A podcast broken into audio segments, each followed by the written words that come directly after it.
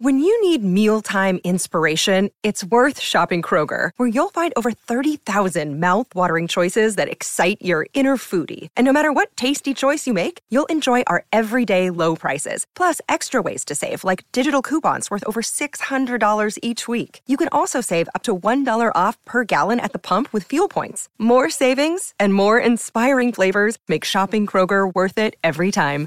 Kroger, fresh for everyone. Fuel restrictions apply. Traffic jams, tailgating, pileups.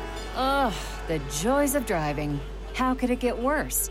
The federal government wants to have a say in what you drive. That's right. The Biden administration's EPA is pushing mandates that would ban two out of every three vehicles on the road today. Don't let Washington become your backseat driver. Protect the freedom of driving your way. Visit EnergyCitizens.org. Paid for by the American Petroleum Institute. Hi, everyone. This is Scott.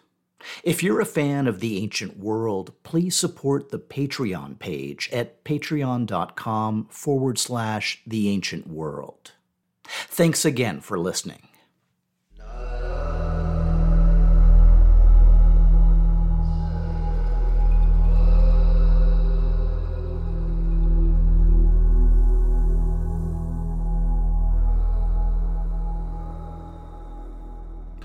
In the late 10th century BC, any hopes or plans for a reunified Israel met their end on the battlefield.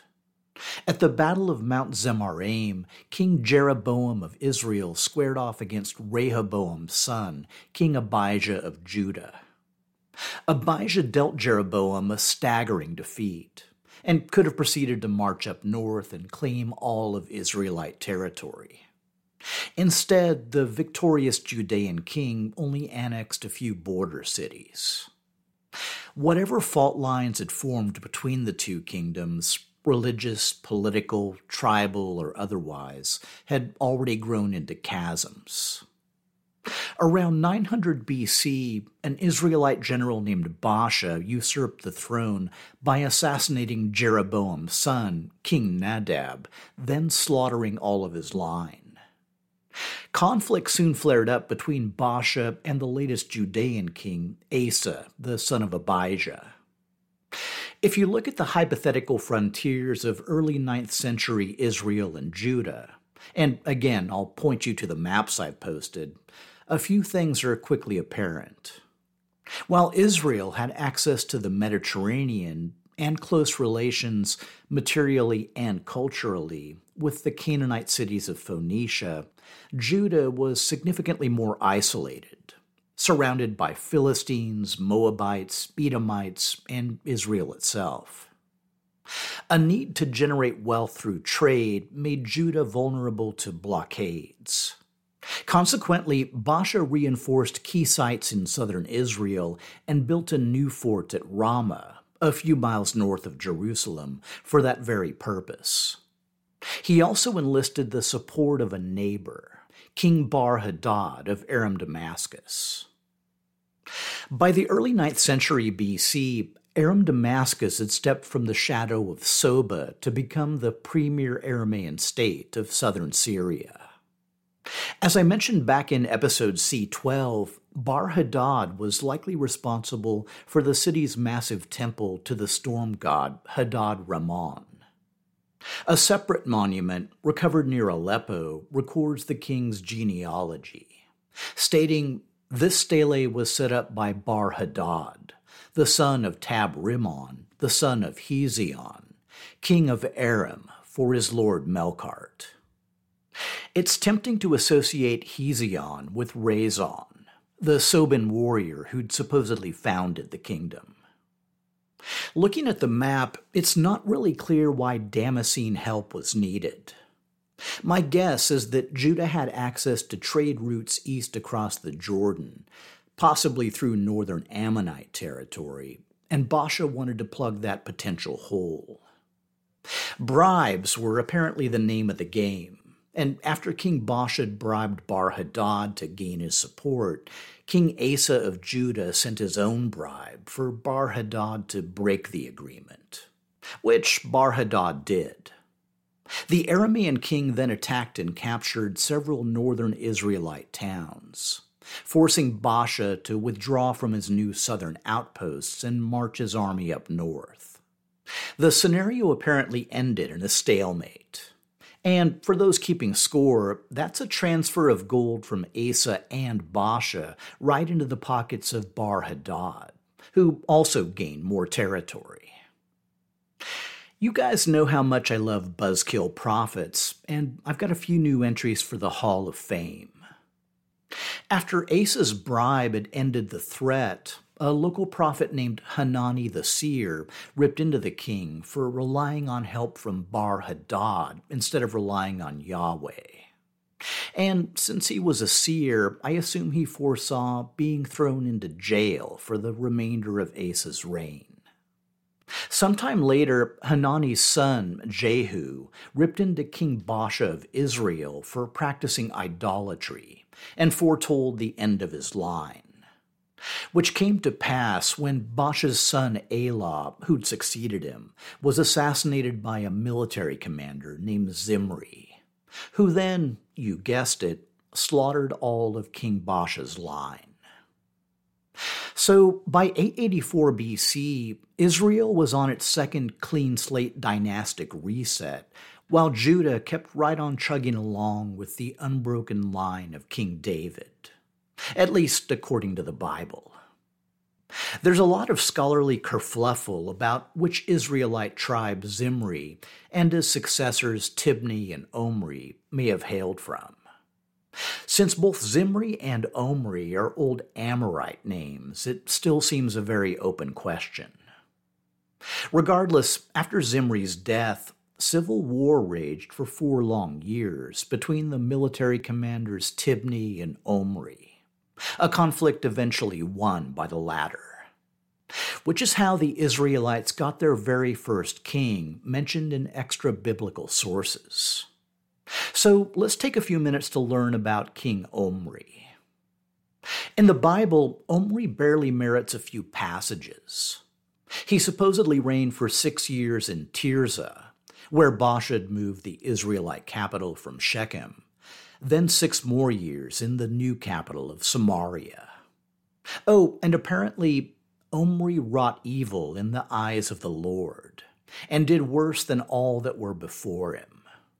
Which, even if they're just talking about the past few kings, that's a pretty incredible claim. Luckily, for the very first time, we have complementary sources. The most important of which is a famous stele erected by King Mesha of Moab. The Mesha stele, or Moabite stele, is incredibly significant for many, many reasons. To rattle off a short list, it's the longest Iron Age inscription ever found in the region. It provides a unique record of military campaigns that are otherwise unattested. The script it's written in, Moabite, has been determined to be a variant of the Phoenician alphabet and is also closely related to the Paleo Hebrew script. It relates a story that parallels, with some differences, an episode in the biblical Book of Kings. It refers to the kingdom of Israel as Bit Omri, or the house of Omri. It may, double underline, refer to the kingdom of Judah as Bit David, or the house of David. And last but not least, it bears the earliest confirmed extra biblical reference to the Israelite God, Yahweh. While you guys are marinating in all that, I'll read a few lines from the Mesha Stele that are relevant to our story. It begins I am Mesha, the son of Chemosh Yati, the king of Moab from Dibon. My father was king over Moab for thirty years, and I was king after my father.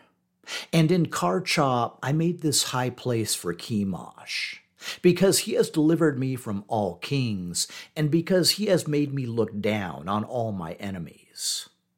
Omri was the king of Israel, and he oppressed Moab for many days, for Chemosh was angry with his land. Chemosh, as you may have guessed, was the patron deity of the Moabites and may be depicted on the Late Bronze Age Al Balu stele. The general takeaway is that during his reign, King Omri of Israel expanded his holdings to include northern Moabite territories east of the Jordan River. I also mentioned that it was Omri who moved the Israelite capital from Tirzah to Samaria, which I should note is only 30 miles from Tel Rehov. You guys all remember Tel Rehov, right? The fun little town with a million bees swarming around a massive apiary in the city center, generating a small fortune in wax and honey. I mean, how could you forget? So it's time to bring these two stories together. As you may recall, archaeologist and historian Amihai Mazar suggested that it must have taken a strong authority, either royal, municipal, or a powerful local family, to compel the intrusive beehive insertion. And somewhat surprisingly, we actually have a hint of who it may have been.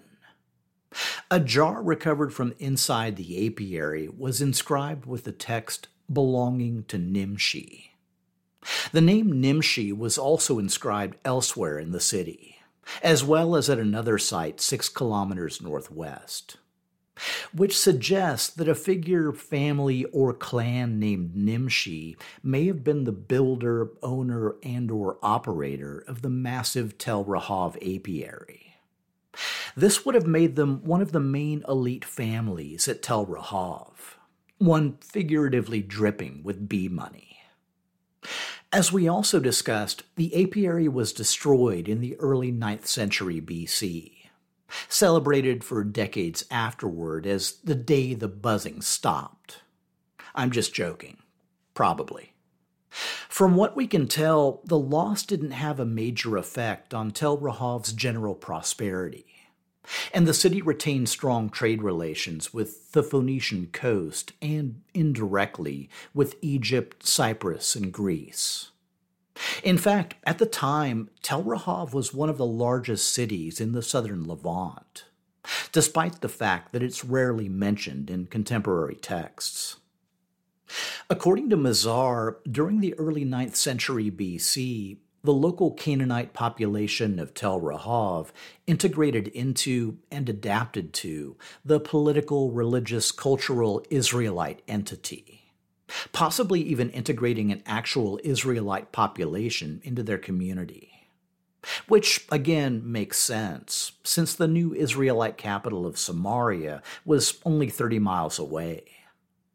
And interestingly, there may be a close connection between King Omri of Israel and the Nimshi clan of Tel Rehov. Those familiar with the Bible may know that the future Israelite king Jehu supposedly came from the house of Nimshi. In the biblical text, Jehu's hailed as the founder of a new dynasty who supplants the evil and idolatrous Omrides and slaughters the rest of their line, which by now was pretty established Israelite tradition. But, and it's a pretty big but, Assyrian records clearly refer to Jehu as the son of Omri, i.e., part of the same dynasty. And again, the Assyrians were pretty meticulous with that stuff. Historian Filip Čapek proposes an interesting theory that Jehu was textually severed from the Omrides to better contrast his piety to their blasphemy, but that he was actually, as the Assyrians recorded, a member of King Omri's family. Čapek proposes that Nimshi was literally Omri's son, likely a stepbrother of the crown prince Ahab. But that doesn't really line up well with the Tel Rehov archaeology. If Jehu's Nimshi was Tel Rehov's Nimshi, it's more likely that Nimshi was Omri's brother, uncle, or comparably aged male relative, though son is a remote possibility. It depends on how old Omri was when he came to power and how many wives and children he had. Čapek highlights their similar names, as well as the prominent position of Jehu in the later royal court of Omri's grandson, King Jehoram, in arguing for a close family connection. We'll touch on this more when we get to King Jehu. For now, just consider that the wax and honey Nimshis of Tel Rehov may have been related to King Omri. It was during the parallel reigns of Omri in Israel and Asa in Judah that word arrived of Ashur-nasir-pal II's invasions of northern Syria. Though, honestly, since Assyria had never come that far south, the kings of Canaan were probably more wary of the Libyan pharaohs of Egypt. When Omri died around 872 BC, he was succeeded by his son, King Ahab. According to the Mesha Stele, Ahab continued the oppression of Moab for most of his fairly long reign. Much more famous, or infamous if you'd like, was Ahab's marriage to a Tyrian princess named Jezebel. If you want to catch up on developments in Tyre between Hiram's reign and the time of our story, you can go to the Patreon page, where I recently dropped a related mini episode. The current king was Ithobaal I, who'd begun his career as a priest of Astarte before killing his predecessor Pheles and usurping the Tyrian throne. During his reign, Tyre expanded its influence across the length and breadth of Phoenicia, and even beyond, into coastal Syria, the Acco Plain, and the nearby island of Cyprus. Tyre and Sidon apparently functioned as a joint polity, and there may have been no separate Sidonian king. Economically, cedarwood, prestige crafts, and purple dye all played significant roles. But the most noteworthy aspect of Ithobaal's Tyre was expanding Mediterranean trade. According to historian Carolina Lopez Ruiz, contemporary Tyrian materials have been found as far afield as Crete, Euboea, and even southern Spain. The kingdom also tapped into entirely new gold and silver sources flowing from Sardinia and Cilicia.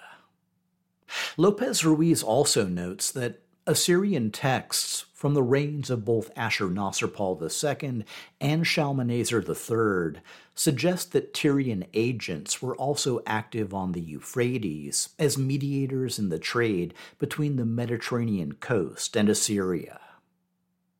Based on all the above, it's reasonable to assume that a Tyrian princess was a pretty desirable catch unless you hailed from a kingdom blessed with a surplus of buzzkill prophets. Full disclosure, Jezebel wasn't exactly one to hide her light under a bushel. And she rolled into Samaria with a large entourage of priests and prophets of Canaanite Baal and Asherah. Her new husband, Ahab, added fuel to the fire by raising a new altar to Baal. The couple's PR didn't really improve when Jezebel ejected Yahweh's prophets from court, then started having them killed. The trend culminated in an epic God off held at Mount Carmel, where the prophet Elijah challenged the prophets of Baal and Asherah to invoke their gods with a sacrifice. While the Canaanite gods were apparently a no show, Yahweh actually appeared the impromptu visit really spun up the Israelites, who took Elijah's lead and killed all the prophets of Baal and Asherah down by the Kishon River. On hearing the news, Queen Jezebel fired off a note to Elijah, hinting that the river still had plenty of room for one particularly troublesome prophet. At which Elijah did what prophets do and headed off into the wilderness. In 865 BC, King Bar Hadad of Aram Damascus died and was succeeded by his son Hadad-Azer. In the biblical account, the king soon mustered a substantial army and besieged the capital of Samaria.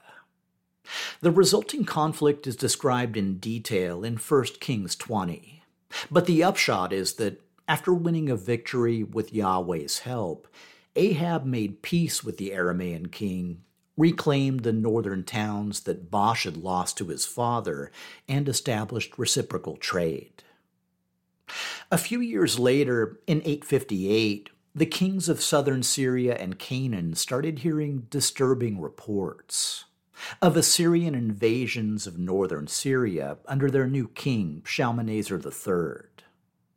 They also learned of ad hoc coalitions who'd fought to resist the invader, with less than sanguinary results. A big unknown in this whole affair is what kind of diplomatic relations, if any, existed between kingdoms of North and South. To the extent they did, they were likely either conducted through word of mouth or written on perishable materials. Over the next few years, word came south of northern Syria's effective conquest and the annexation of Tel Barsip slash Kar Shalmaneser as an Assyrian FOB, none of which sounded particularly reassuring. And though we don't know which party made the first move, diplomatic ties were established or strengthened between southern Syria's most powerful rulers the Aramaean king Hadad Azer of Aram Damascus, and the Neo Hittite king Urahilina of Hamath. And since we've already touched on Aram Damascus, let's talk a bit about Hamath. Hamath was a Bronze Age city along the Orontes that had been thoroughly ravaged by the Sea Peoples. As Bryce notes, it almost certainly began the Iron Age phase of its history as a kingdom ruled by a succession of Neo Hittite kings. Urahilina's father, King Paritas, may have paid tribute to Ashurnasirpal II to preempt an Assyrian invasion. Bryce also notes that it's entirely possible that Hamath was intentionally avoided being recognized even at the time as a formidable military power. It's certainly true that when Ashurnasirpal had devastated neighboring Luash, King Paritas of Hamath had taken no action. But it's also true that sometime after the Assyrians had left, Paritas invaded a weakened Luash and annexed the territory to Hamath.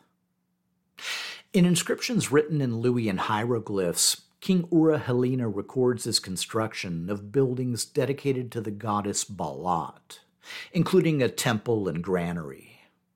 Another inscription refers to an entire city that Urahilina built in her honor. Archaeology confirms Hamath's Ba'alat temple, as well as a complex of large buildings surrounding a courtyard and accessed via a fortified monumental gateway. Lion sculptures of the Hittite type flanked various entrances and staircases. Long story short, since Hamath had annexed the territory of Luash, it now shared a border with Pattin, the same Pattin that was now an Assyrian vassal. So the big flashing warning sign saying you're next was pretty darn hard to ignore. Hence Urahilina's intensified engagement with Hadad Ezer of Aram Damascus. Like with Ahuni in northern Syria, the talks were focused on forming some kind of defensive coalition, though hopefully with better results. With that in mind, both kings leveraged their military strength and diplomatic contacts to increase their chance of success. The strongest polity between Hamath and Damascus was probably Ithobaal's Tyre. While the king apparently had no interest in contributing Tyrian troops to the effort, the initiative got a more sympathetic hearing in other Phoenician territories. Another target for diplomatic outreach was one of the few northern kingdoms who'd fought Shalmaneser and managed to remain unbowed the Cilician kingdom of Que. Last, but certainly not least, Hadad Ezer approached his newfound ally and trading partner, King Ahab of Israel. The Aramean king was likely aware that Ahab was key to the south. First off, the Israelite king had surprisingly good relations with the latest Judean king, Asa's son, Jehoshaphat. As evidenced by Ahab's daughter, Athaliah, marrying Jehoshaphat's son, Jehoram. So one Jewish ally might easily become two. Second, Ahab's Israel still dominated Moab and may have been able to conscript Moabite soldiers to fight in Israelite campaigns. Third, both Israel and Aram Damascus bordered on the kingdom of Ammon, whose current king, Baasha, no relation, might also be persuaded to join the alliance, or at least fear the outcome of trying to keep his neutrality.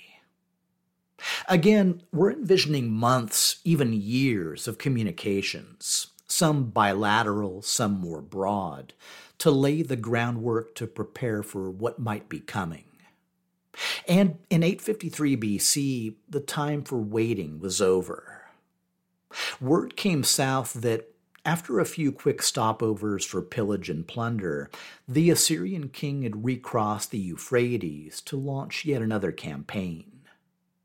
As night follows day, word soon arrived of Shalmaneser accepting the tribute of his northern Syrian vassals Sangara of Carchemish, Kundashpu of Kuma, Lali of Malachia, Halparuntaya II of Gurgum, Hayanu of Samal, Hadram of Bit Agusi, and Halparuntaya II, no relation, of Pattin.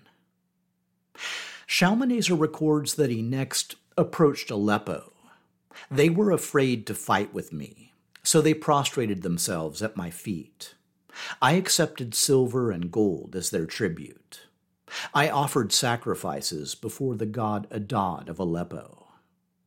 He then left Aleppo, moving on to the cities of Urahilina, the Hamathite. Descending along the Orontes River, Shalmaneser burned Urahilina's royal cities one by one Adenu, Barga, Argana, and about 60 miles to the north of Hamath, a fortified city of little previous note named Karkar.